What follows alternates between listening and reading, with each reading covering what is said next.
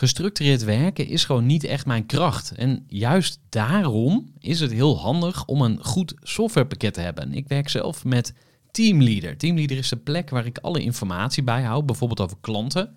Waarin ik offertes maak en verstuur en die digitaal laat ondertekenen. Waarin ik facturen verstuur, waarin ik lijstjes bijhoud, waarin ik projecten kan managen, waarin ik standaard e-mails kan programmeren. Kortom, ik gebruik Teamleader om alle werkprocessen van mijn bedrijf te stroomlijnen. En zeker ook als je met een team werkt, is het heel fijn om over dezelfde informatie te beschikken. Nou, als je ook benieuwd bent of er mogelijkheden zijn om jouw bedrijf meer te stroomlijnen, of je nu alleen werkt of met een team, ga even naar teamleader.nl slash groeivoer en je kunt dan vandaag nog een trial starten voor twee weken lang, gratis. En je kunt Teamleader volledig uitproberen. En na de proefperiode krijg je ook nog zo'n leuke korting als luisteraar van Groeivoer. Ga naar teamleader.nl slash groeivoer. Groeivoer. Groeivoer. Groeivoer. Zoek je inzicht, inspiratie voor je eigen bedrijf. Wil je elke dag iets leren? Luister dan naar Groeivoer. Hey, wat tof dat je weer luistert naar de Groeivoer podcast. Mijn naam is Gerard Tevelde en met het team van Groeivoer help ik jou en je bedrijf groeien. In deze aflevering van de Groeivoer podcast kun je luisteren naar een gesprek dat ik had met Frank Boon. Frank is specialist in het eh, vinden van je passie. En eh, hij deed dat eerst eh, onder een andere naam, Find Your Passion. En sinds enige tijd werkt Frank onder de naam De Gouden Uil. Uh, je hoort in deze aflevering natuurlijk hoe Frank aan die naam gekomen is, wat het verhaal erachter is. Je hoort ook um, ja, wat eigenlijk de tips zijn om je passie te vinden. Dus als je nu een bedrijf hebt en je denkt, ja, ik weet niet of ik nog wel met de juiste dingen bezig ben, luister vooral even verder. En uh, oh ja, ik uh, word zelf ook bevraagd door Frank. Dus ik word ook even doormidden gezaagd over mijn eigen passie, mijn purpose, mijn missie, mijn drive, mijn levensmissie of ook wel zielsmissie. Nou, hoe je het ook noemt. Ik wens je heel veel plezier met deze aflevering. Een van de toffe inzichten die ik zelf had was dat uh, passie niet alleen maar plezier is, maar ook hard werken. Dus passie betekent ook pijn en afzien, maar wel voor een hoger doel. Dus je weet waar je het voor doet. Nou, heel veel luisterplezier gewenst met dit uh, gesprek met Frank Boon van de Gouden Uil. En uh, ondergetekende Gerard Tevelde van Groeivoer. Ik wens jou heel veel luisterplezier. Voor de kennis en ideeën van een interessante gast. Die zijn verhaal met jou wil delen. Luister je naar Groeivoer. En we zitten hier uh, in Utrecht. Uh, maar ik heb een gast uit Amsterdam. En hij heet Frank Boon. Van harte welkom. 1982 geboren. Ja. Mooi bouwjaar. Ik ben zelf van 83, maar uh, dezelfde periode geboren. Ja, ik zou zeggen, Frank, uh, stel jezelf lekker aan ons voor. Ja, inderdaad. Uh, de naam, die, die ken je, Frank Boon. En ik ben eigenlijk, ik heb mezelf gepositioneerd als expert in het vinden van iemands passie. En um, wat ik heb gedaan is een techniek ontwikkeld waarmee dat ook lukt en op zo, zo snel mogelijke manier. En dat lukt inmiddels in één dag in 100% van de gevallen. En nou ja, ik heb daar een hele training op ontwikkeld, een heel programma. Dat gewoon zoveel mogelijk mensen dat ook ja, kunnen, kunnen gaan vinden in zichzelf en kunnen gaan ontdekken. Ja, en dat is eigenlijk wat ik doe. Uh, fulltime nu en uh, meer gepassioneerd dan ooit. Vet. Ja. Je hebt een bijnaam. The Passion Guy. Ik ga straks nog wat meer over uh, horen. Ik moet meteen ook aan uh, Jezus Christus denken. Ja. Uh, hoor je dat vaker? Ik hoor dat vaker, ja. En ik heb het zelf ook opgezocht. Want er komt natuurlijk van het woord passie. Mm -hmm. Passion of the Christ. Ja. En ik heb het opgezocht in het woordenboek eerst. Hè, wat, wat passie, wat daarachter staat. En de ene staat ehm, hartstocht. Nou, dat deel begreep ik nog, hè, als je het hebt over passie. Maar de andere stond inderdaad het lijden van Jezus. Hm. En, en, ook daar ben ik eens over gaan nadenken van hey, hoe zou dat nou te maken hebben met de passie waar ik het over heb. En, en, en begreep ik het wel, want misschien, misschien twee dingen. Eén, passie is ook gewoon af en toe lijden. Hm, met de lange ei hebben we het over, hè? Ja. Ja.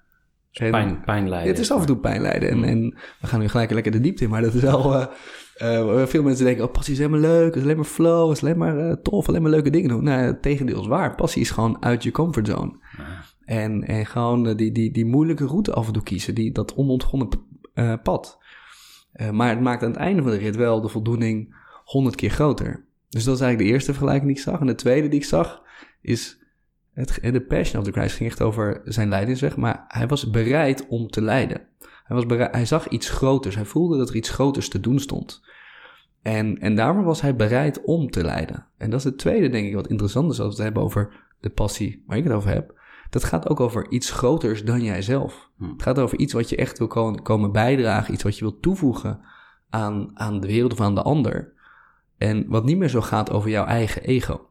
En dat maakt dus ook een groot verschil. Dus Hm. ja, dus ben je echt... Ja, is er iets groters? Staat je iets groters te doen? hm, Cool. Ja. En je hebt ook veel volgers. Net Ja. als Jezus. Ja. Net iets minder. Snap het niet echt waar.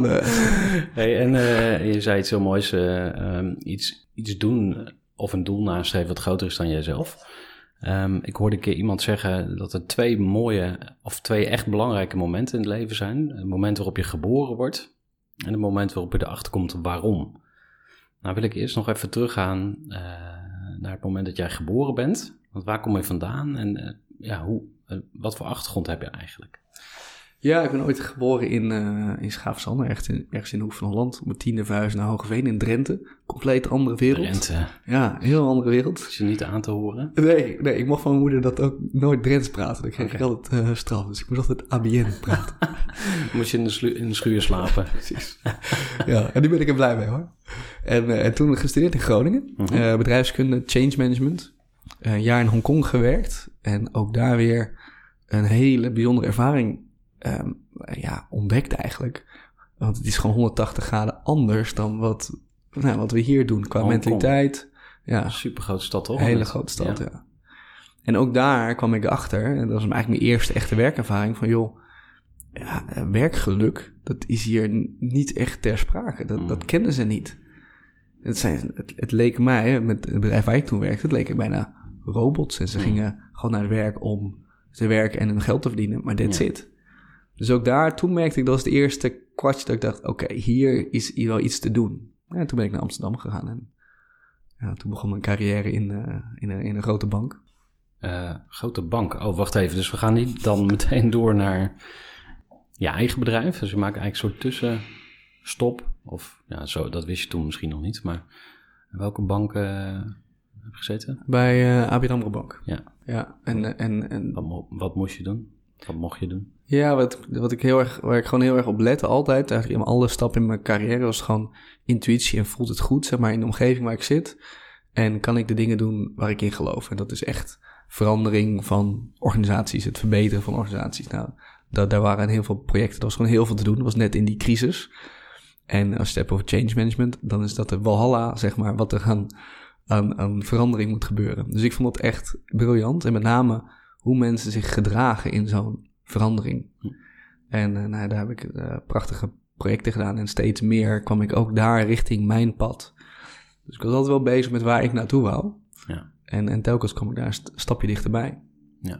En ehm, wat, wat heb je eigenlijk geleerd bij ABN? Is er iets wat je daaruit mee hebt genomen, wat je nog steeds gebruikt? Ja, hoe belangrijk ehm, ontwikkeling is en hoe belangrijk het is om, om echt behoeftes uit te spreken. En, en, en niet te veel in, mee te gaan in het systeem.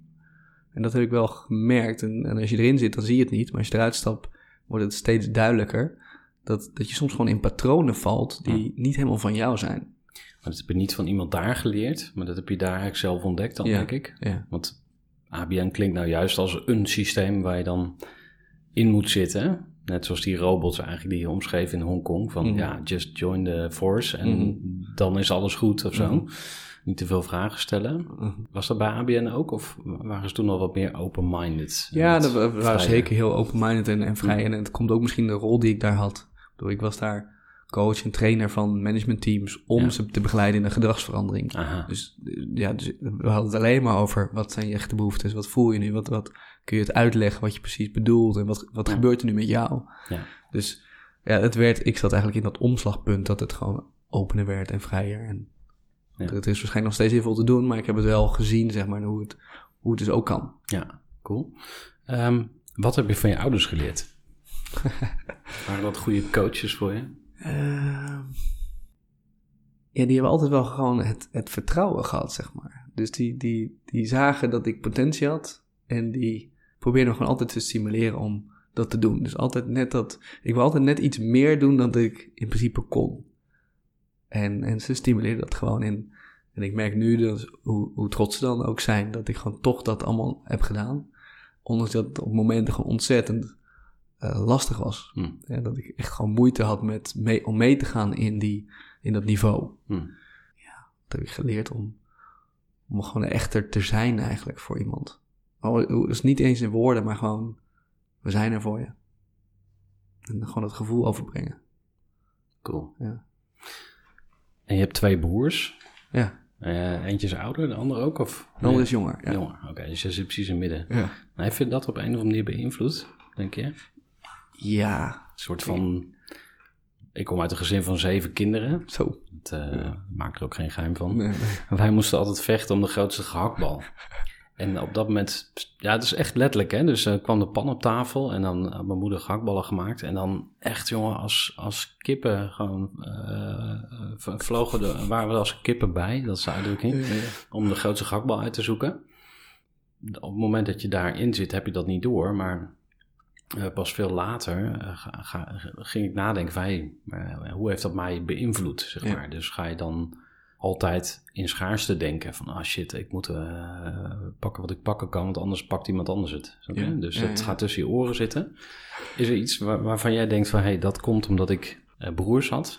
Nou, ik denk- moest bewijzen of zo? Nou, misschien of- twee dingen. Ik denk één, ik, ik was altijd de mediator. Nou, ligt, nou kan het nu ook aan je natuur liggen. Maar ik was altijd aan het bemiddelen tussen, Hmm, tussen die twee. Maar ook tussen mijn ouders en, en, hun- en hun.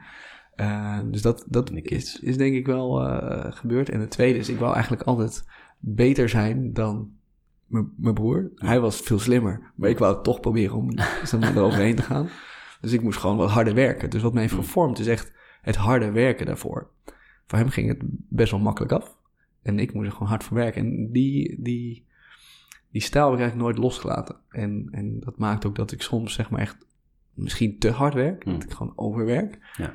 Omdat ik gewoon zo graag een doel wil halen. Hmm. En dan vergeet ik af en toe dat het ook nou, misschien ook op een andere manier kan. Ja. ja. En eh, wat zou een alter- alter- alternatieve manier zijn? Anderen voor je karretje spannen? Ja, dat klinkt dan weer negatief, maar Ja, dingen nee, uitbesteden of zo? ja of- die, absoluut dingen uitbesteden, ja. Hmm. Dus ik heb geleerd om, om, het, ja, om het altijd zelf te doen. En, en nu kom ik er steeds meer achter dat, hè, ook als ondernemer, ja, je bent misschien wel gek als je dat hele dus alleen doet. Ik bedoel, je gaat, je komt, ja, samen ga je gewoon veel ja, sneller en verder volgens Ja. mij.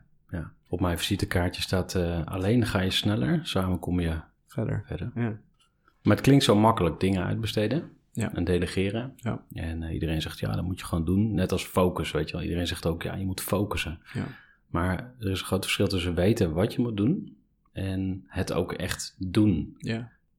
Zijn, zijn er dingen waar jij eigenlijk in je ondernemerschap steeds weer bij terugkomt, waar je dan mee worstelt? Is dit een voorbeeld dat je Ja. te hard werkt Ja, of zo? ja. Te hard werken en te veel dingen zelf doen. Dus ik denk dat heel veel ondernemers zich ook herkennen hierin. Hm. Dat, eh, dat je ja, toch denkt van, hey, ik kan het zelf beter of ik kan het zelf makkelijker doen. En het kost me heel veel tijd om het uit te besteden of Hm. uit te leggen. Ja. En ik merk dus nu, kijk, ik vind het soms heel moeilijk om complete pakketjes eigenlijk af te geven. Hm. En, en, en nu kom ik achter van, ja, misschien moet ik dat ook niet willen. Misschien gaat het juist om die kleine tussenstukjes. Dus wat ik Hm. nu eigenlijk doe is, alles wat ik doe is een soort proces. Ja. Maar dat opknippen in kleine substapjes. En sommige substappen moeten e- eigenlijk wel degelijk op dit moment uitbesteed worden. Ja. Want het is voor mij, kost heel veel tijd. Ja. Maar ja, iemand moet wel weten wat het proces van begin tot eind is. Zodat ze begrijpen waarom ze het doen. Ja. Nou, dat is echt een, dat is gewoon ook weer een, ja, bijna een project op zich om dat Ja, te kost tijd, hè? Ja. Ik moet denken aan het plaatje van die, eh, die twee gasten die een kar duwen. En dan komt iemand aanlopen met een wiel. En eh, weet je wel, hey, ik heb het wiel uitgevonden. En die gasten zeggen, nou, sorry, daar hebben we geen tijd voor. Ja, ja, En die zijn een car met vierkante wielen aan het duwen. Eh, dat, dat is met uitbesteden. Ik bedoel, je, ja, je denkt dat je het beter even snel zelf kan doen. ja. En waar ik wel heel erg in geloof, is dat je eh, het eerst zelf mastert. Ja. En daarna pas gaat eh, outsourcen. En dan ook nog eens aan de juiste mensen. absoluut. En ehm, wat ik bijvoorbeeld met de podcast gedaan heb, de eerste tien afleveringen heb ik zelf helemaal geëdit. Ja. Zat ik in Audacity, gratis programma, echt avonden, avonden. Ik heb echt, eh, mijn allereerste aflevering heb ik 40 uur aan besteed, zonder te overdrijven. Ja, omdat ik ook echt totaal niet wist hoe het moest. En ehm, eh, nu heb ik Lex. En Lex die doet de editing van elke eh, episode. En soms is hij wel twee, drie uur mee bezig. Ehm, maar Lex is heel goed omdat hij ook inhoudelijk meeluistert. Dus hij vindt de onderwerpen ook interessant. Maar ik zou het niet zomaar kunnen uitbesteden aan een random Nee.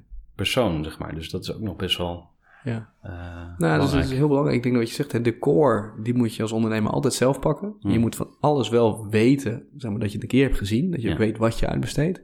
En dan komt de grote vraag, aan wie dan? Ja. dat, dat, dat dat weer een expert is in zijn vak. Hmm. Dat, hij dat, dat je gewoon met gerust hart had over. En sterker nog, dat het misschien wel beter wordt dan dat jij het zal doen. Ja. Dus echt is die tricky. stappen. ja. Ehm, nou, je hebt bij ABN gewerkt. En daar heb je ook echt leren trainen, zeg maar. Dus daar Ja. heb je ook die mastery eh, bereikt. Ja. En ik denk ook een leuk netwerk opgebouwd. Ja. Ik weet niet of je nog steeds business uithaalt. ja, absoluut. Ja. Dat is natuurlijk inderdaad heel veel ja, bekendheid ook daar in zo'n in zo'n kring. Ja. En, en hoe, hoe eh, heb je de stap gezet naar het ondernemerschap? Ja, dus ik, waar ik heel erg in geloof is een soort gefaseerd model. Hm. Wat ik, ik ben zelf risicoavers. Nou, ondernemerschap is eigenlijk gewoon, wat veel mensen zeggen, is heel veel risico. Hm. Dus ik probeer altijd een, een tussenvorm te, te creëren. Dus, ehm, dus, dus een soort transitie eigenlijk. Wat ik heb gedaan is, ik begon... Ik voelde gewoon dat hogere doel, zeg maar. Ik voelde dat me iets te doen stond. Waar merk je dat dan? Ja, gewoon dat, dat, dat verlangen wordt alleen maar groter. Het begint een beetje te trekken. Dus ik merkte, weet je, dat eh, ik, als je zo'n zwembad voor, zwembad voor je ziet, dat je aan de ene kant hou je je vast aan het veilige. Hm. En aan de andere kant hunkert zeg maar die andere kant. Maar om daar te komen moet je wel die ene kant langzaam loslaten. Ja. En, en nou, dat, dat punt stond ik dus heel erg van, ja, op een gegeven moment is het zo'n spagaat. Hm. Dus ik heb toen naar mijn leidinggevende toe gezegd van, luister, dit is mijn, dit is mijn droom. Hm. En ik wil graag één dag in de week daaraan besteden. En, en, en, en by the way, het zei heel van, eh, dat wil ik ook eigenlijk voor hetzelfde salaris blijven doen. Aha. Dus ook nog een stukje onderhandelen. Handelaar, vertel, hoe, hoe, hoe ging dat verder? Nou, eigenlijk gewoon, eh, ja, gewoon ten, ten het begin natuurlijk altijd met zorg dat je onwijze toegevoegde waarde bent. Hm. Dat, is, dat is voor mij altijd het belangrijkste. Elke dag dat ik werk, Hm. is het gewoon, doe ik het op de top van mijn kunnen. En daardoor kon ik het ook makkelijker zeggen, want ik wist dat ik veel waard was. Dus, dus toen kreeg ik één dag. En, en na een jaar dacht ik, ja, die ene dag, het voelt naar meer. Hm. Dus toen eh, zei ik, oké, ik wil twee dagen. Nou, dit keer mag ik dan wel eh, iets inleveren op, mijn- salaris. Maar met, met, met, met eh, van harte, zeg maar. Omdat ik merkte, ja, dit, dit, is mijn- Dit dit is is mijn hem. route. Ja. En toen na anderhalf jaar, toen kwam het punt. Ja, als je het hebt over focus, ja, de focus lag op twee verschillende aandachtsgebieden. Dat werd gewoon too much. En toen heb ik gewoon eh, met, met welgeteld één eh, maand aan buffer qua, Mm. fi- qua financiën. En, en toch gedaan, ondanks dat ik dus risicoavers ben. Hm.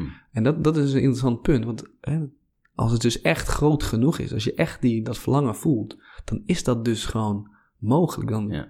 Kunnen ze inzoomen op risicoavers? Want eh, ik denk dan ook aan angst.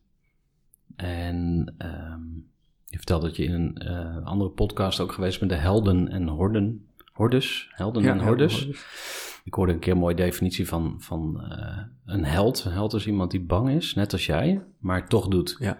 Wil je daar eens op reageren? Hoe, hoe, ehm, hoe, hoe speelt angst voor jou een rol, zeg maar? En waar plaats je jezelf in het spectrum? Want angst van, van 1 tot 10, weet je wel, ben je, was je heel bang of was je een beetje bang? Of eh, waar, waar, zat je, zeg maar? Ja, Even een korte onderbreking met een belangrijke vraag aan jou. Want wat heb jij geregeld voor het geval je van de ene op de andere dag zou komen uit te vallen?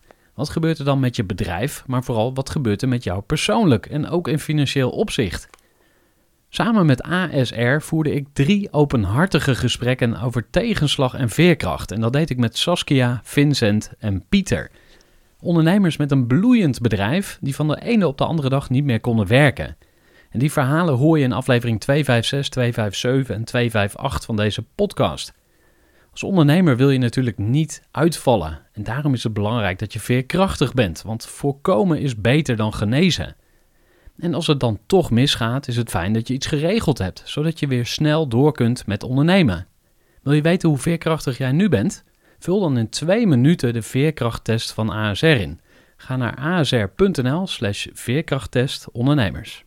Dus ik denk van nature dat ik uh, angstig ben aangelegd, dat ik veel dingen eng vind. Maar komt dat van nature of uit je opvoeding of zo? Heb je daar een ja, puzzeltje van dat gelegd? is een goeie. Het is van opvoeding. Als ik kijk naar uh, mijn moeder, dan merk ik heel erg uh, eigenlijk hetzelfde. Hmm. Veel dingen eng. En toch ook zie ik haar het alsnog doen. Hmm. En dat heb ik dus ook. En, en mijn vader is volgens mij helemaal niet zo, zo bangig aangelegd. Die Hmm. doet dingen gewoon. Dus ik heb het heel erg van mijn moeder. Hmm. En dus ik merkte bij mezelf ook, oké, dit is eng, ik voel het. En ik heb het idee dat je gewoon je brein kan reframen. Dat je, als je het maar gewoon toch doet, dat je achteraf merkt... hé, hey, het was zo, misschien zo eng niet. Of het is misschien wel toffer, want ik heb iets overwonnen. Dus daar ben ik met heel veel dingen altijd mee bezig geweest. Angst overwinnen. Feel the fear and do it, do it anyway. En dat was dit zo echt zo'n kantelpunt, kenmerkend punt eigenlijk. Van oké, je eigen bedrijf beginnen. Ja. Eh, ja, voelt heel eng. Ja. Hij gaat het toch gewoon doen. Vet, man. He- Heeft, heeft iemand je geholpen toen? Nee, want ik was ook weer... Nee, het is altijd interessant hoe het cirkeltje weer terugkomt. Maar eh, ik was heel erg eigenwijs. Dus ook dacht, ik ga dit zelf doen. En hoe moeilijk kan het zijn? Hm. Tot ik na een half jaar erachter kwam. eh jezus, Supermooi. dit Hoe is moeilijk echt, kan het eh, zijn, ja. dit is een hele andere, andere cup of tea. En toen bedacht ik me... eh, Oké, misschien is het wel handig om nu wel wat hulp te krijgen... van iemand die het alles heeft gedaan. Hmm. En toen ben ik, ja, heb ik begeleiding gezocht. Goede mentor, goede training gevolgd over bedrijf. Ja, hoe word je ondernemer? Hmm. En waar heb je dat gedaan? Wat zijn jouw inspiratoren of inspiratiebronnen op dat punt? Toen heb ik het gedaan bij eh Bouw een Bloeiend Bedrijf. Dat was, kwam toen toevallig op mijn pad en ik geloof dat het toeval, dus ik denk dat is blijkbaar nu. Bouw een bloeiend bedrijf. Een Bloeiend klinkt. Bedrijf, ja. Als je het in één keer goed uit kan spreken. Van Laura Babliowski. Ja, dat was nog moeilijker uit te spreken. Zijn ze nog in business? Is zij nog Ja, in ja, zeker. Ja, Ah, zeker. Cool. En ehm, Daar heb je veel aan gehad? Of Ja, onwijs veel. Daar leerde ik gewoon zeg maar de techniek eigenlijk daarachter. Hoe je van nul business naar je eerste business draaiende krijgt.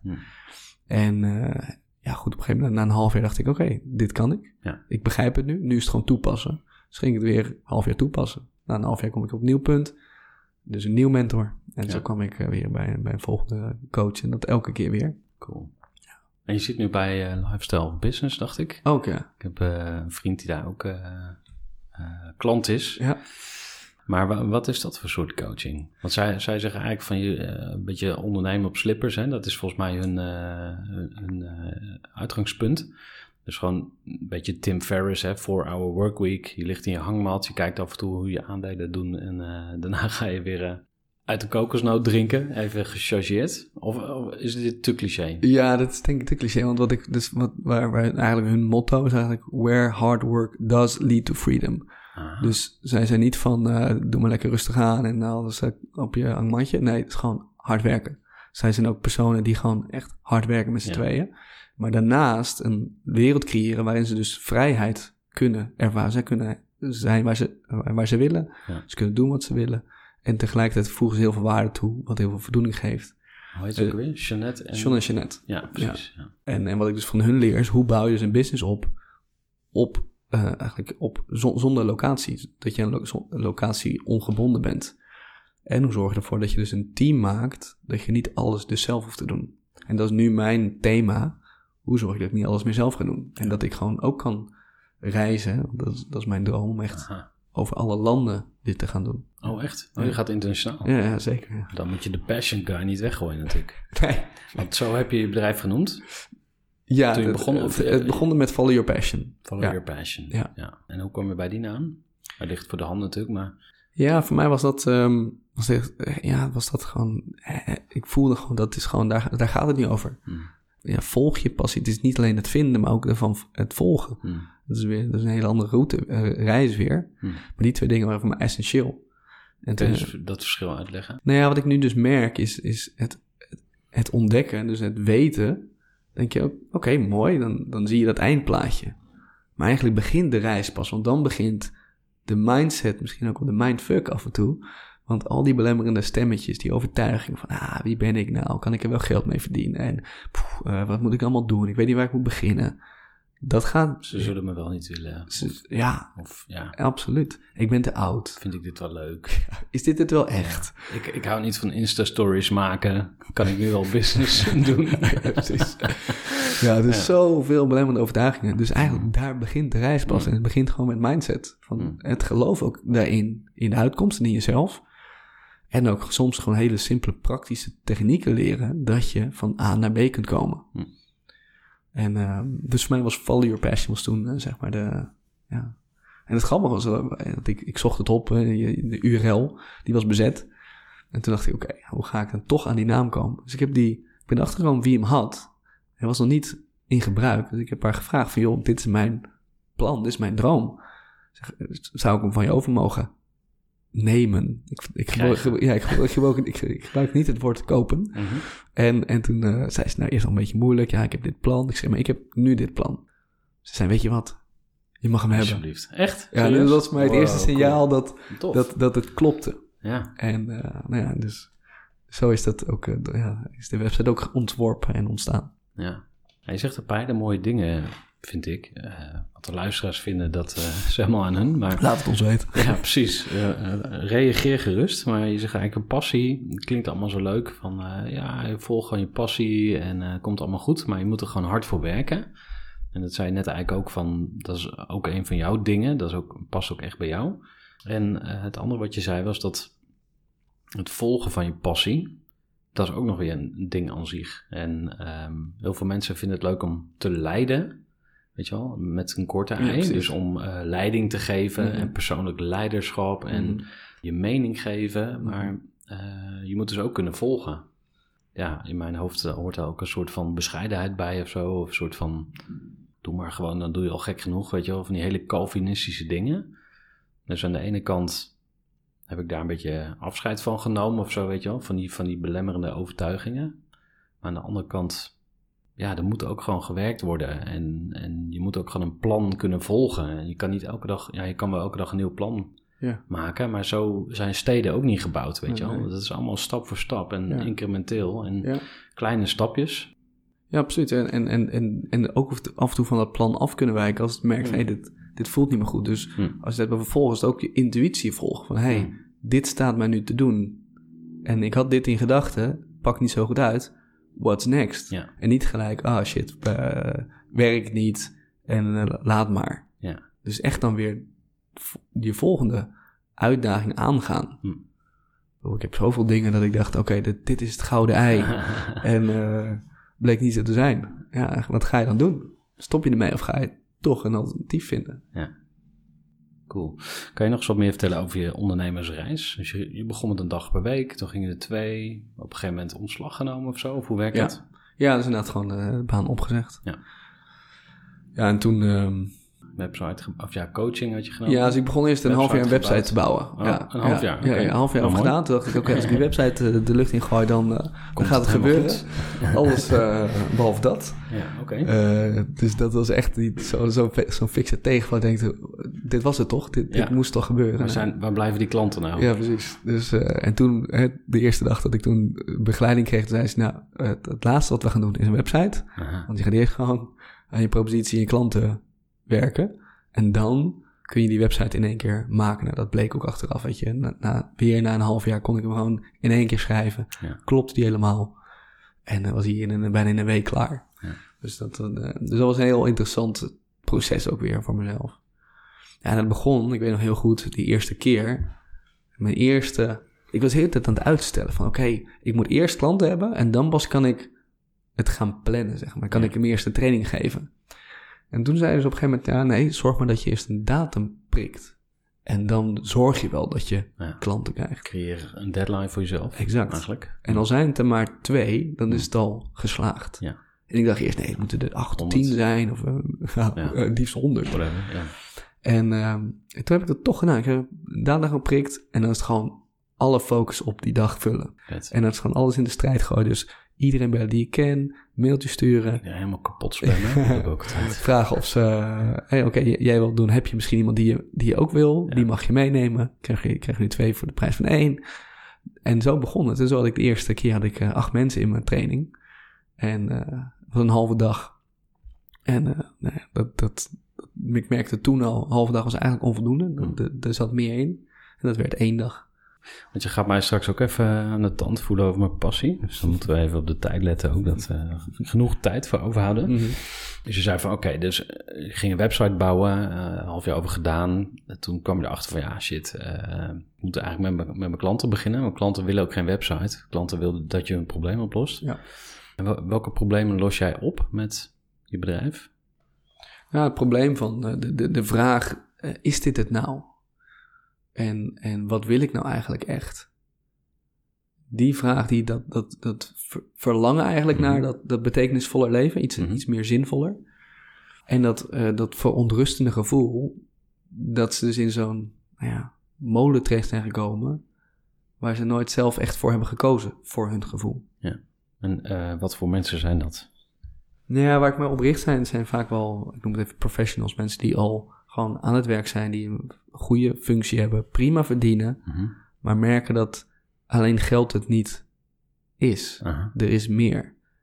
En dat betekent ook vaak dat je iets ouder bent en dat je iets later in je 30 leeftijd bent. plus of zo doen? Vaak begint het bij 28 tot 30 eh, plus. ja. En dan komen er gewoon andere vragen. Van oké, ik heb die werkervaring, ik heb het geld, maar what's next? Ja. Dus wat is mijn volgende niveau? Ja. Dat het beide kan. En mooi geld verdienen, maar met werk waar ik impact mee maak en wat Hm. zinvol voelt. Kan dat samen gaan? Ja, ik denk dat er meerdere mensen eh, hier eh, in de luidspreker voorbeeld zijn. Ja. Oké.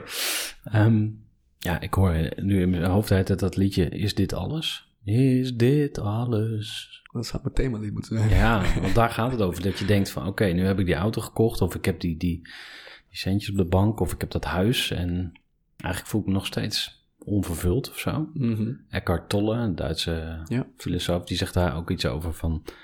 Als je nu ongelukkig bent en wil dat je heel veel geld hebt... bedenk je dan dat als je straks 10 miljoen hebt... dat je eigenlijk nog steeds waarschijnlijk ongelukkig bent. Dus die ongelukkigheid, dat ongeluk dat zit in jezelf. Ja. Dat zit niet in de buitenwereld. Dus ga dat fixen. En eh, hoe pak jij dat dan aan, zeg maar? In jouw traject, zeg maar. Dus je, je, iemand, iemand zegt van... oh ja, fuck, eh, dit is het dus niet. Ik eh, ga maar eens even op zoek. ja. Hoe, hoe ziet een traject bij jou eruit? Wat, wat zijn de opties die je aanbiedt? Nou, er zijn eigenlijk twee, eh, twee opties. Eén is echt, wil je het echt ontdekken? Wil je eerst weten wat het is? En, en wil je daarna je, je reis zelf, zeg maar, vervolgen? Hm. Dus dan gaat het echt over ontdek wat het is. Hm. En dan, dan zijn we één dag eigenlijk daarmee bezig. Maar ik begeleid drie maanden lang, omdat ik ook merk dat daarna eigenlijk die mindset eventjes wel een soort eh, boost moet krijgen. Ja. Dus dat is één traject. En de andere traject is, ik noem het even de trainer trainer. Dat heet, dat heet ook Geef jouw wijsheid vleugels, waar ik heel erg in geloof dat iedereen iets unieks bezit van ervaring, kennis of, of kunde. En dat ik het heel mooi vind als mensen dat kunnen omzetten en delen naar anderen toe. Ja. En dat ze daar anderen mee kunnen inspireren. En in dat programma, dus eigenlijk zes maanden programma, leer ik je om dat om te zetten in een training. Waarmee je zelfstandig trainer kunt worden, zodat je het, nou, het leven van anderen beter, leuker of makkelijker kan maken. Hm. Ja. Cool. Hoe, hoe is, hoe, wat ervaar je zeg maar, in je bedrijf als je met mensen werkt? Eh, hoe lok je ze uit de tent, zeg maar, zodat ze zichzelf durven laten zien? Of hoe, hoe creëer je vertrouwen, zodat ze... Ja. Want ze kennen jou niet, dus... Nee. ehm, en ze kennen de andere deelnemers misschien ook niet. Ligt een beetje aan of het groeps, Ja. in groepsverband is of individueel, maar... Ja. Nou ja, dus eh, voor mij is dat het belangrijkste. En, en heel veel mensen vragen van, ja, kan ik in een groep wel mezelf zijn? Want ik ga vaak een patroon aannemen. Hm. Ja, dat, gebeurt nooit. Eigenlijk vanaf Hm. minuut één Hm. is het gewoon heel duidelijk waarom we hier zitten. En, en eh, het ligt een beetje aan hoe groot de groep is. Als het een kleine groep is, doe ik andere dingen dan een gro- he- hele grote groep. Dus als ik in de zaal met eh 100 plus mensen sta, dan heb ik in één minuut heb ik iedereen, zeg maar, open en... en Oh, en, wauw. ja. Oké, leg uit. wat is je truc? Of nou, het is geen truc, maar wat is je De methode? methode, ja, oké. eh, eh, moet je eigenlijk een keer bij zijn. Dus Ja. eh, in, in november zal ik je een keer eh, uitnodigen, ook de luisteraars. Cool, in november ja. komt er een mooie seminar. Maar wat ik gewoon, wat ik een hele mooie manier vind, is, dat, is dat, dat ik iedereen hun ogen dicht laat doen. En we beginnen met echt de eerste vijf minuten. Iedereen ogen dicht. En iedereen zit met onbekenden in die zaal. En dan wil ik ze in laten beelden dat ze eigenlijk, eh, ze wisten nog niet, maar ze zijn daar in die zaal met een heleboel goede vrienden, die ze alleen heel lang niet hebben gezien. En ik wil ze vragen als ze hun ogen open doen, dat ze zoveel mogelijk mensen weer moeten gaan eh, ja, eh, omhelzen, toejuichen. hey, het goed dat je die hebt gezien. Echt overdreven, over de top. Echt ehm, eh, eh, vriendschappen weer aanhalen. En dan krijgen ze één minuut om met zoveel mogelijk mensen dat te doen. En je zult zien, die hele zaal is helemaal om. En, eh, en iedereen vindt het prachtig. Het zie je er goed uit. Ja. ben je afgevallen? Hoe is het met je kinderen? boom, boom, boom. Heb je die knikkers nog? Ja, en het mooie is dus, in één keer is het, kent iedereen elkaar al. ja. Dus er is niks van nodig. Dat is apart. Ja, dus, eh, dus dat is een mooie visualisatie. en, Wauw, eh, wat vet. ja. Dan zit je echt een hele andere sfeer neer. Ja, ja dus daar, ik hou er wel van om, om gelijk iedereen aan te zetten. Ja. Dus niet langzaam in te komen. Nee, we staan gelijk aan en we, gaan, Hmm. we zijn gelijk, we gaan met elkaar deze dag in. Ja. En we gaan hele toffe dingen doen. En, en je ziet natuurlijk aan het eind van de dag dat, dat, ja, dat de verbinding enorm is. Dat je gewoon, ja, je, je hebt met elkaar iets ontdekt. Je helpt ook elkaar, want je kunt onwijs van elkaar zien. Want heel veel mensen zeggen ook wel ja, ik, ik, ik doe het zelf wel, of ik kan mezelf wel achter. Tegendeels waar. Je hebt eigenlijk altijd iemand anders nodig Hmm. die jou eventjes uit je nou ja, patroon of je, of je, eh, je, je visuele cirkel waar je in blijft hangen. En even een ander perspectief neerzet. Hé, hey, ik hoor je dit zeggen, dit zeggen, dit zeggen. Zou dit er niet zijn? En dan denk ik, wauw. Ja. Terwijl je denkt, dat is toch hartstikke logisch? Ja. Maar voor die persoon is het niet logisch. Dus je hebt eigenlijk altijd die, die mensen om je heen ook nodig. Die de juiste vraag stellen, die de juiste dingen zien. En dat maakt ook de kracht van een groep. En de kracht van bijvoorbeeld een, een training. Eh, omdat je daar gewoon in geholpen wordt. Elkaar een beetje liefde geven. Bekrachtigen of zo. Ja, dat er ook in? Ja, heel erg steun. Want je ziet gewoon, en dat zien mensen zelf ook niet, als, als we het dus ontdekken, en er komt altijd op, op een dag komt dat punt, dan zie je iemands fysiek gewoon veranderen. Je Hmm. ziet iemand zelf, wat een compleet onzeker persoon was, ja, zie je in één moment, als ze zeggen, dit is mijn, mijn passie of mijn, mijn unieke bijdrage, hoe je het wil noemen, je ziet gewoon in één keer een zelfverzekerd persoon Hmm. die het uit hun mond brengt alsof het gewoon al zo is. Je ziet gewoon complete kracht. En dat is zo bijzonder. En, dat is heel, en, je, en je ziet ook gelijk wanneer dat beperkende stemmetje weer komt. Ja. Maar dat moment, dat is voor mij key. Je ziet die ogen ook gewoon open, stralen, twinkelen. Ja. Die mond zie je, die, die hoeken zie je lachen. Ja. Die, die schouders gaan naar achter, recht, recht op, op, de stoel. En dat is voor mij altijd het punt dat ik denk, nou klopt het. En eigenlijk moet je dan wel een follow-up ook doen, zeg maar. Want als je dus dan heb je er een beetje aan geproefd. Je hebt even een baantje getrokken in het zwembad, wat echt lekker voelt. Maar daarna, na die dag, kom je dan toch weer bij de rand. En dan ga je daar zo Ja. een beetje hangen. Ja. Ik kom even bij jou metafoor Ja. terug natuurlijk van, Ja. van ABN. Eh, wat, wat voor follow-up bied je aan? Ik doe dat drie maanden of zes Ja, maanden? dus, dus eh, inderdaad, ik heb me daar heel erg op gekeken aan het begin. Ik dacht eerst van, joh, het, het is toch, is duidelijk, let's it, go, baby. weet je. maar het is inderdaad tegendeels waar. En dus wat ik doe is, ehm, ik doe er gelijk een tweede dag aan vast. Ah. Dat gaat puur over mindset. Hm. Puur om die, al die gedachten die je hebt om te zetten. Maar ook een concreet plan dat je exact weet van, oké, ik deze stappen moet ik nemen om daar te komen. Ja. En dat het gewoon echt ingebakken zit. En daarna, eh, om de twee weken, eh, een coaching met een van mijn coaches die dan Ja. eh, ze gewoon mee blijft helpen. Ja. Drie maanden lang. En na drie maanden hebben we een kleine afsluiting, viering. En dan kijken we gewoon hoe iedereen staat. Viering. Ja. Klinkt goed. Handen in de lucht, slingers, champagne of zo. Hoe ziet dat eruit? Nou ja, kijk, het mooie is, kijk, als ze weggaan in die eerste dag of die eerste twee Mhm. dagen, laat ik ze ook inspreken van, hé, waar sta je over drie maanden? Ah, vertel eens, hoe ziet het Commitment. eruit?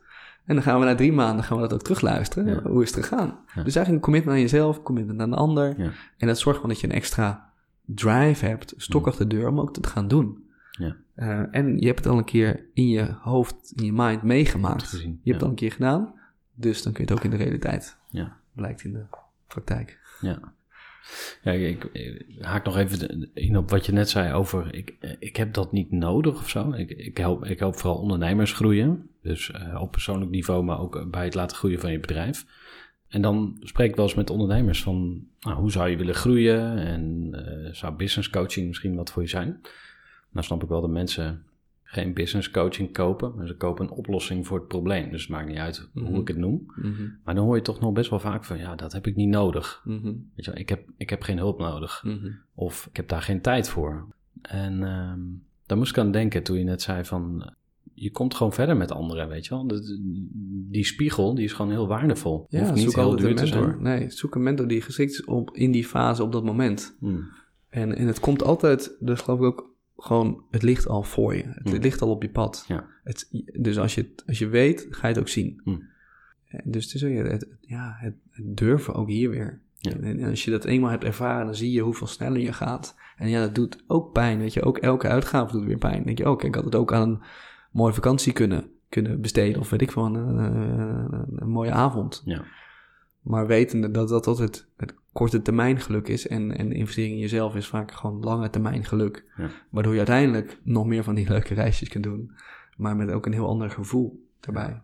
We hebben het eigenlijk nog helemaal niet gehad over de nieuwe naam van je bedrijf. Want je bent natuurlijk begonnen met Follow Your Passion. Ja. Maar je bedrijf heet nu De Gouden Uil. Ja, Oké, hit me. ja nee, het, ehm, wat, ik, wat ik gewoon merkte is dat er, wordt zoveel over, er werd zoveel over passie gepraat Geluld. en geluld. En, en, het beeld werd ook best wel, wat ik, eh, een beetje misschien vervormd. Hè? Iedereen dacht dus dat het alleen maar leuk was. En, en dat, dat, daar probeerde ik een beetje tegen te gaan. Maar op een gegeven moment eh, bleef dat wel hangen. Van ja, passie is alleen maar leuk. En de passie is... Toen dacht ik, oké, Te happy of zo voor jou? te happy, ja. En in, bij bedrijven ook, dat doe ik ook heel veel, resoneert het ook niet altijd. Want dan denken ze, oh, als iemand zijn passie gaat volgen, gaan ze weg bij mijn bedrijf. Ja, dat is ook. Is ook niet waar. Je kunt heel veel in, je, in de functie doen waar je al werkt, of in, in het bedrijf. Dus ik, ik wil eigenlijk een ander woord daarvoor gebruiken. Nou ja, en dan is, ja, wat dan? Ja. Dus Ja. ik zat toen met mijn toenmalige businesscoach, eh, eh, eh, held eh, Tibor Olgers. Die, eh, die, Oh, eh, die- Tibor. zat ik, Ah. we zaten met hem, zaten we te klooien. En ik, hij zei, oké, Frank, vertel me wat je doet. Ik zei, nee, eigenlijk wat ik doe, is ik help mensen vinden wat ze zelf niet goed weten. Hm. Hij zei, oké, go- google het eventjes. En toen kwamen een aantal hits en zei ja, hier is ook een, een verhaal. Het gaat over de Gouden L. En nu komt hij. Dit is het verhaal namelijk. En zie je, zie je even de vergelijking met wat ik dan doe. Zeg, de Gouden L is eigenlijk een, een verhaal dat is, is ons 1993. Dat is een Franse schrijver die heeft een Gouden L daadwerkelijk verstopt in, in Frankrijk. En die Gouden L heeft een waarde van, let wel, 1 miljoen euro. En die, 1 miljoen, die heeft hij gewoon verstopt. En hij heeft een boek geschreven met 14 raadsels. En als je die raadsels oplost, dan zou je de coördinaten vinden van de Gouden L. En dan mocht je hem gewoon hebben. En de schrijver is inmiddels overleden. Hm. De Gouden L is nooit gevonden. Hm. En Dus die ligt nog ergens. die ligt nog ergens. En wat hij zei voordat hij stierf, hij zei, jullie waren er wel bijna. Want ik heb het gezien dat jullie op de plek waar die lag hebben gegraven. Hm. Maar niet helemaal. Het enige wat jullie moest- nog moesten doen was de antwoorden met elkaar verbinden. En dit is de vergelijking waar ik in geloof. Ik geloof ten eerste iedereen, dat iedereen een gouden uil in zich heeft. Hè? Ja. Iets van ontzettend veel waarde. Wat misschien verstopt ligt in jouzelf. En dat naar buiten mag komen. En dat mag ook mag shinen. Daarom is het ook de gouden uil. De gouden uil staat ook, de uil staat ook voor wijsheid. Dus dat die wijsheid naar buiten mag komen. Die ervaring mag je delen. Maar wat ik doe, is ik, ik help je die coördinaten vinden. Dus ik hoor, zorg enerzijds voor de juiste vragen stellen, zodat Ja. je de juiste antwoorden krijgt. Maar de truc zit hem in die antwoorden met elkaar combineren. Hm. Want de uitkomst van een echte passie of een unieke bijdrage of een unieke purpose zit hem altijd in de combinatie van alles. Van al die antwoorden. En heel veel mensen zeggen ook, ja, ik weet niet wat ik moet kiezen. Maar je moet dus niet kiezen. Er is één ding waar het Hm. allemaal samenkomt. En dan heb je gewoon bullseye. En dan Ah. kun je naar buiten brengen en dan ga je het ook, ga je die waarde leveren. Gaan mensen die waarde zien, krijg je ook daar weer, in ons, in ons systeem krijg je daar in ieder geval geld voor terug. En dan kun je weer meerwaarde geven enzovoort. En zo kun je dat vliegwiel aan de gang eh, krijgen. Dus het- Hm. daarom heet het nu de Gouden L. Gouden Punt uil. NL. Ja. Vet. als je dit eh, verhaal vet vindt, dan moet je inderdaad even naar degoudenl.nl gaan. Maar kan ik eens van jou gewoon een soort van live passietraject krijgen in, laten we zeggen, 10 minuten? Kan je, kan je mij on the spot ja, precies. eh, laten ontdekken of herontdekken welke gouden uil er in mij is Ja, precies. Ja, ja. Nee, dus ik, eh, qua verwachting mensen we normaal doen er een hele dag over. Dus we gaan nu echt even de, de, de boost. eh, we gaan gewoon een paar tipjes proberen te krijgen. Een Ja. paar puzzelstukjes. Het, is, het gaat vaak over... Ik kreeg helemaal natte handen nu. Ja, ja terecht. Ja, ja, dat is een belangrijk moment. Zit je wel op de goede plek. Dat moet even plassen. Nee, dus we gaan een paar puzzelstukjes proberen eruit te halen. En, en een van de eerste dingen is altijd interessant om sowieso te onderzoeken is eh, hoe je was als kind. Ja. Want daar zit vaak zo ontzettend veel Mm. informatie over jouw echte passie, wat je echt wilt doen. En gaandeweg word je veel meer vervormd door allerlei meningen van anderen en eh eh, andermans ideeën over Mm. jou. Dus het is heel interessant hoe dat eruit ziet. Dus het eerste wat ik even zou vragen is, ja, wat vond je leuk om te doen als kind? Wat deed je van nature heel graag? Hoe zag dat eruit? Kun je een beetje meenemen? Ja. Ehm, nou, ik weet toch, als jochie was ik heel, heel sociaal. Dus ik ging altijd ehm, de buurt in om eh, overal praatjes te maken. Dus dan, eh, ik was een jochie van vier, zeg maar. Ja, ik ben geboren in Enschede en toen, toen ik vier was, eh, zijn we verhuisd naar Kampen. Mhm. En daar, ja, ik ging gewoon de hele buurt door. Dus dat was een nieuwbouwwijk. En ik liep daar rond en dan belde ik overal aan. Hallo, ik ben Gerard en bla bla bla. En we hadden ook geen televisie thuis. Later is dat wel gekomen. Wat deed je daarvoor in de plaats? Ja, rondlopen en kijken waar ik binnen kon komen om daar tv te kijken. Oké. Oké. Ja. Hou even vast. En voor Ja. de luisteraar, als je nu eh, dit voor jezelf ook wil doen, doe exact wat ik nu doe. Dus ga bij jezelf checken van hey, wat deed ik vroeger als kind. En nu komt de vraag, wat precies vond je daar zo leuk aan? Dus eh, Gerard, je zei net ehm, eh, rondlopen, ehm, aanbellen, proberen binnen te komen. Wat precies vond je daar zo leuk aan? Ja. Ik kreeg snoepjes. Ik kreeg eh, aandacht. Hij over mijn bol. Mhm. Ik mocht televisie kijken als ik me dan eh, ergens had binnengeluld. Ehm, en misschien ook wat avontuur, gewoon op nieuwe plekken komen. Ja, dat is weer een beetje abstract al. Maar, Nee, nee, dat is. Dat is goed. ja. Oké.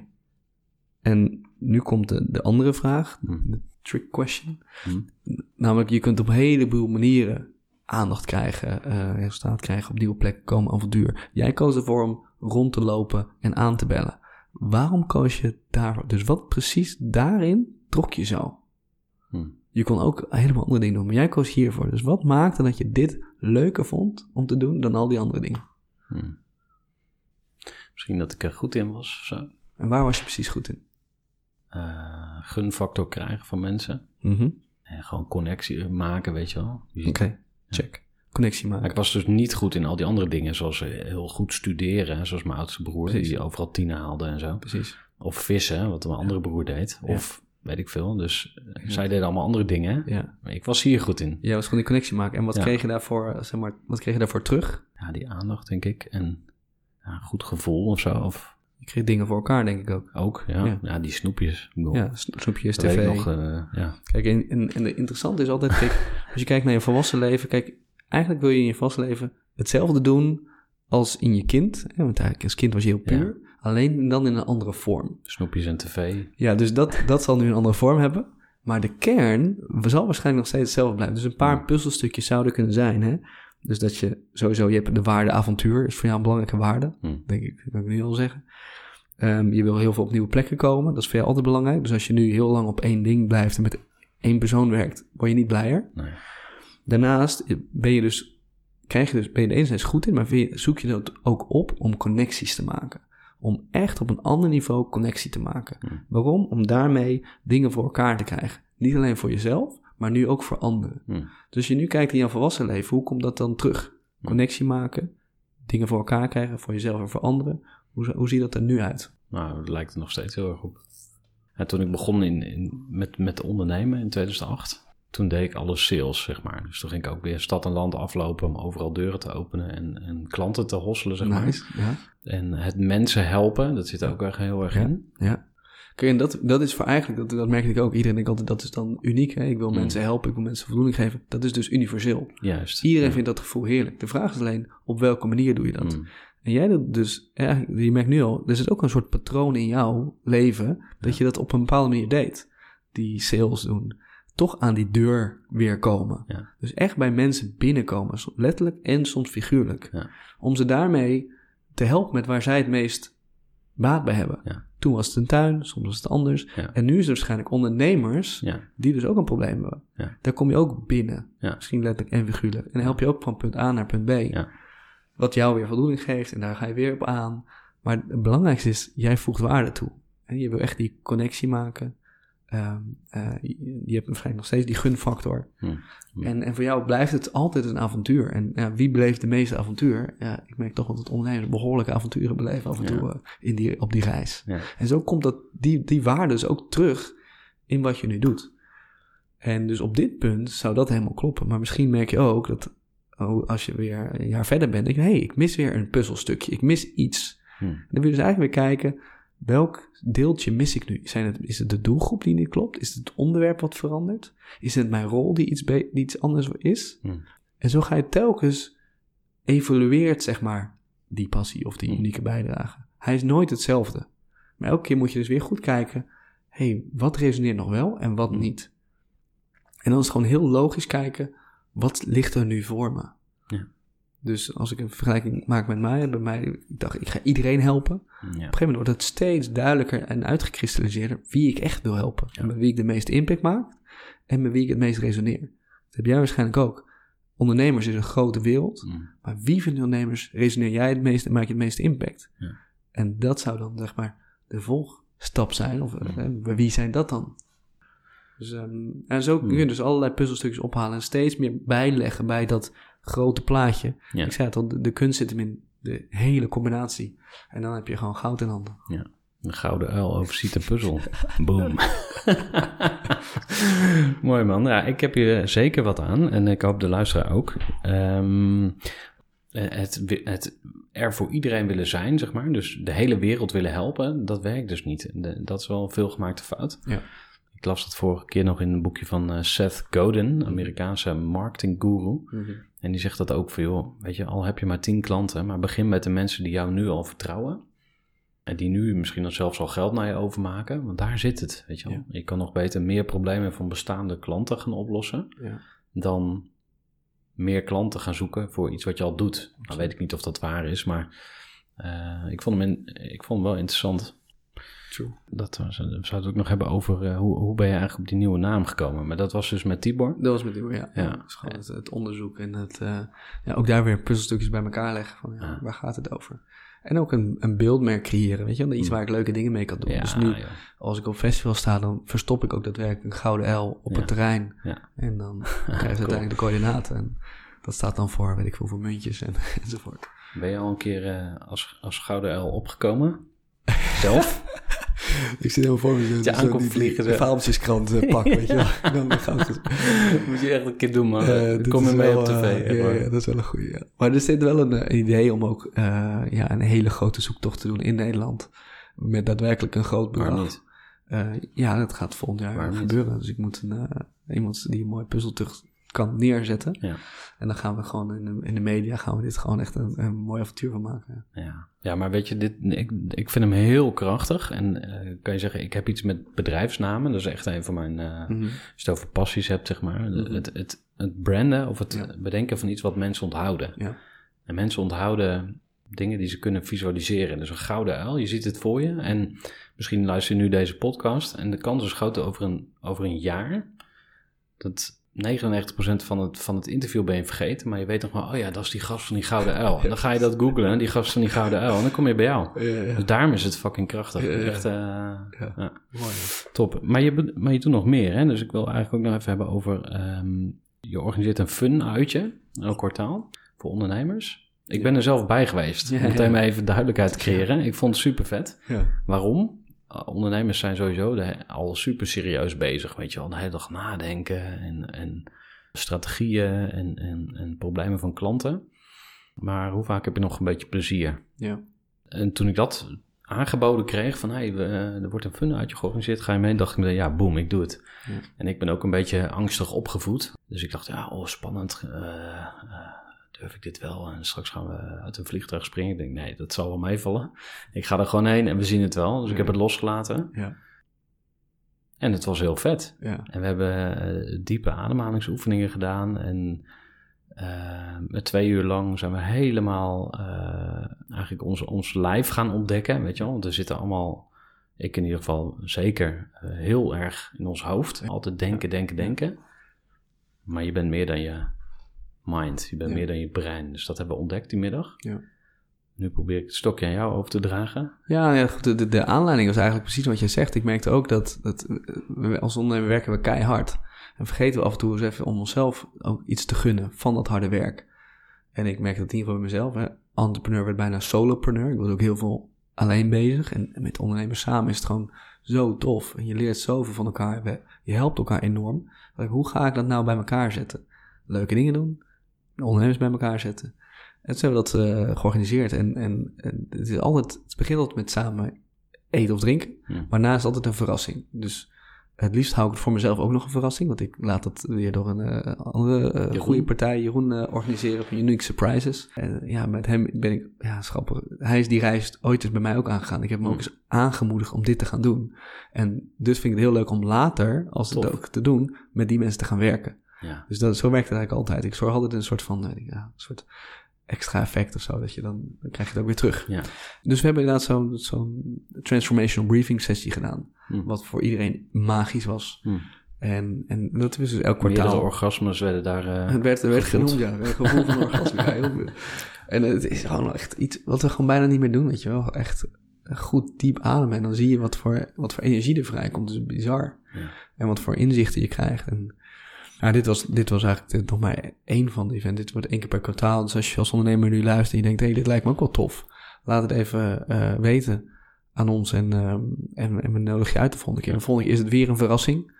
Eh, we hebben weer een idee, maar dat gaan we niet bekendmaken totdat je er bent. En Frank, dat ik heb het zo warm. Ik zou wel eens in een ijsbad willen zitten. heb ik er vanuit? Eh, nee. Ah. Nee. Ik ehm, zou nog heel kort even willen weten hoe het met jouw internationale ambities zit. Want ehm, ja, we kennen allemaal Tony Robbins en eh, dat soort grootheden. Is dat iets wat jij ook ambieert? Om echt eh, internationaal podia te ja, staan? absoluut. Dan wordt dan niet de Golden Owl, maar Ja, waarschijnlijk wel. Follow Your Passion? Nee, wordt Golden de- Owl. Oh, Golden echt? Owl, ja. Ah. Nee, dus die ambitie is, is zeer groot. Dus ik ben nu aan het kijken hoe ik volgend jaar langzaam die transitie kan maken. Ja. En ehm, om mezelf dan ja, als, als internationale spreker neer te zetten. Ja. En eh, ik had laatst mijn eerste internationale ervaring in, in Barcelona. Cool. Hoe was het? Eh, dat was tof, maar dat was vanuit een eh, Nederlands bedrijf die we Ja. daar naartoe stuurden. Maar in het Nederlands gewoon? Of Ach, in het Nederlands. Dus, Ja. Maar dat was in ieder geval die, die, dat, dat gevoel. Ja. dat, dat merkte, dit is het. Ja. En, dus, ehm, en ik heb langzaam wat klanten in de, in de VS eh, begeleid. Eh, in Colombia zat iemand die geïnteresseerd. Dus langzaam begin ik dat zaadje wat Ja. te, te, te planten. Zeg maar, te- Ja, cool man. Nou, ehm, we gaan nog veel van je horen. Superleuk om eh, van je te leren. En ik zou eigenlijk willen afsluiten met nog een paar hele concrete tips. Ja, voor mij is het echt, als ik nu ook, ook naar mezelf kijk, want ik zit Ja. zelf ook altijd weer in dat proces. En het is echt weer eventjes van afstandje kijken en voelen, klopt deze klant wel bij mij? Hmm. Of klopt dit onderwerp bij mij? Of klopt wat ik aan het doen ben? Of mist er iets? En dan echt even goed nadenken, wat is het echt? Ja. Wat is het echt wat me hier te doen staat? En soms is dat, moet je gewoon stoppen Hmm. met iets. Hmm. Dus ook dat durven, van waar moet ik eigenlijk mee stoppen? Ja. En dat doen, dat geeft een onwijze voldoening. Ja. En ook, wat, dan kan er iets voor in de plaats komen. En wat wil ik er dan voor in de plaats zetten? En het hoeft niet in één keer boel zijn te zijn, maar die kleine stapjes van, ik ga toch eens met die klant wat meer doen. Ja. En ik ga dit programma in de wereld zetten. Of ik ga dit product aanbieden. Ja. En dan weer testen. Kijken hoe het voelt. En telkens weer een stapje nemen. Eigenlijk nooit stilstaan. Want ja, stilstaan is achteruit gaan. Maar Ja. Ehm, telkens aanscherpen. Dat is voor mij zeg maar de, de lifehack. Hm. Heel goed blijven luisteren naar, klopt dit wel? Je voelt het gelijk. Intuïtie heeft, weet ik veel hoeveel miljoen neuronen en gedachtencellen. Meer dan, dan, dan in, in, in, het hersenen van een hond zitten. Hm. En we luisteren daar niet al te vaak naar. Dus intuïtief Zelfs je een al. hond is nog slimmer dan jij, luisteren. Nee. Maar dat is grappig dat je het zegt, want eh, als je vaker naar jezelf zou kijken, dan zul je jezelf veel beter begrijpen en beter snappen wat je te doen staat. Maar plan je dat dan in je agenda in of zo? Maandagochtend, eh, vrijdagmiddag, weet ik veel. Hoe, hoe maak je er een gewoonte van? Ja, dat. Dus wel degelijk inplannen. Hm. Dus wel degelijk de, de rust nemen. Een soort eh, reflectiemiddag of een, Ja.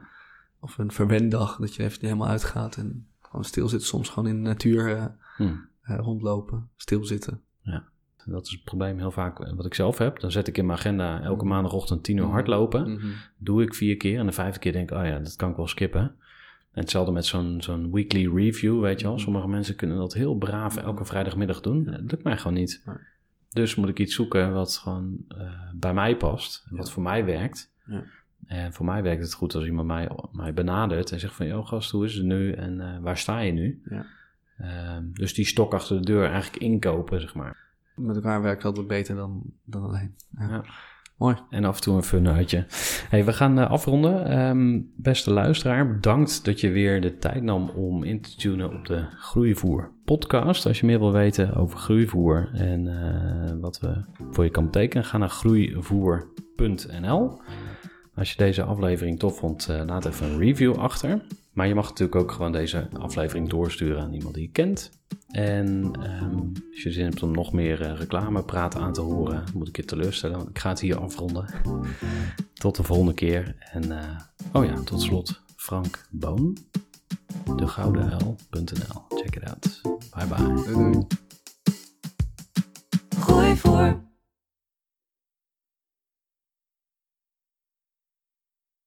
Gestructureerd werken is gewoon niet echt mijn kracht. En juist daarom is het heel handig om een goed softwarepakket te hebben. Ik werk zelf met Teamleader. Teamleader is de plek waar ik alle informatie bijhoud, bijvoorbeeld over klanten. Waarin ik offertes maak en verstuur en die digitaal laat ondertekenen. Waarin ik facturen verstuur, waarin ik lijstjes bijhoud, waarin ik projecten kan managen, waarin ik standaard e-mails kan programmeren. Kortom, ik gebruik Teamleader om alle werkprocessen van mijn bedrijf te stroomlijnen. En zeker ook als je met een team werkt, is het heel fijn om over dezelfde informatie te beschikken. Nou, als je ook benieuwd bent of er mogelijkheden zijn om jouw bedrijf meer te stroomlijnen, of je nu alleen werkt of met een team, ga even naar teamleader.nl slash groeivoer en je kunt dan vandaag nog een trial starten voor twee weken lang, gratis. En je kunt Teamleader volledig uitproberen. En na de proefperiode krijg je ook nog een leuke korting als luisteraar van Groeivoer. Ga naar teamleader.nl slash groeivoer.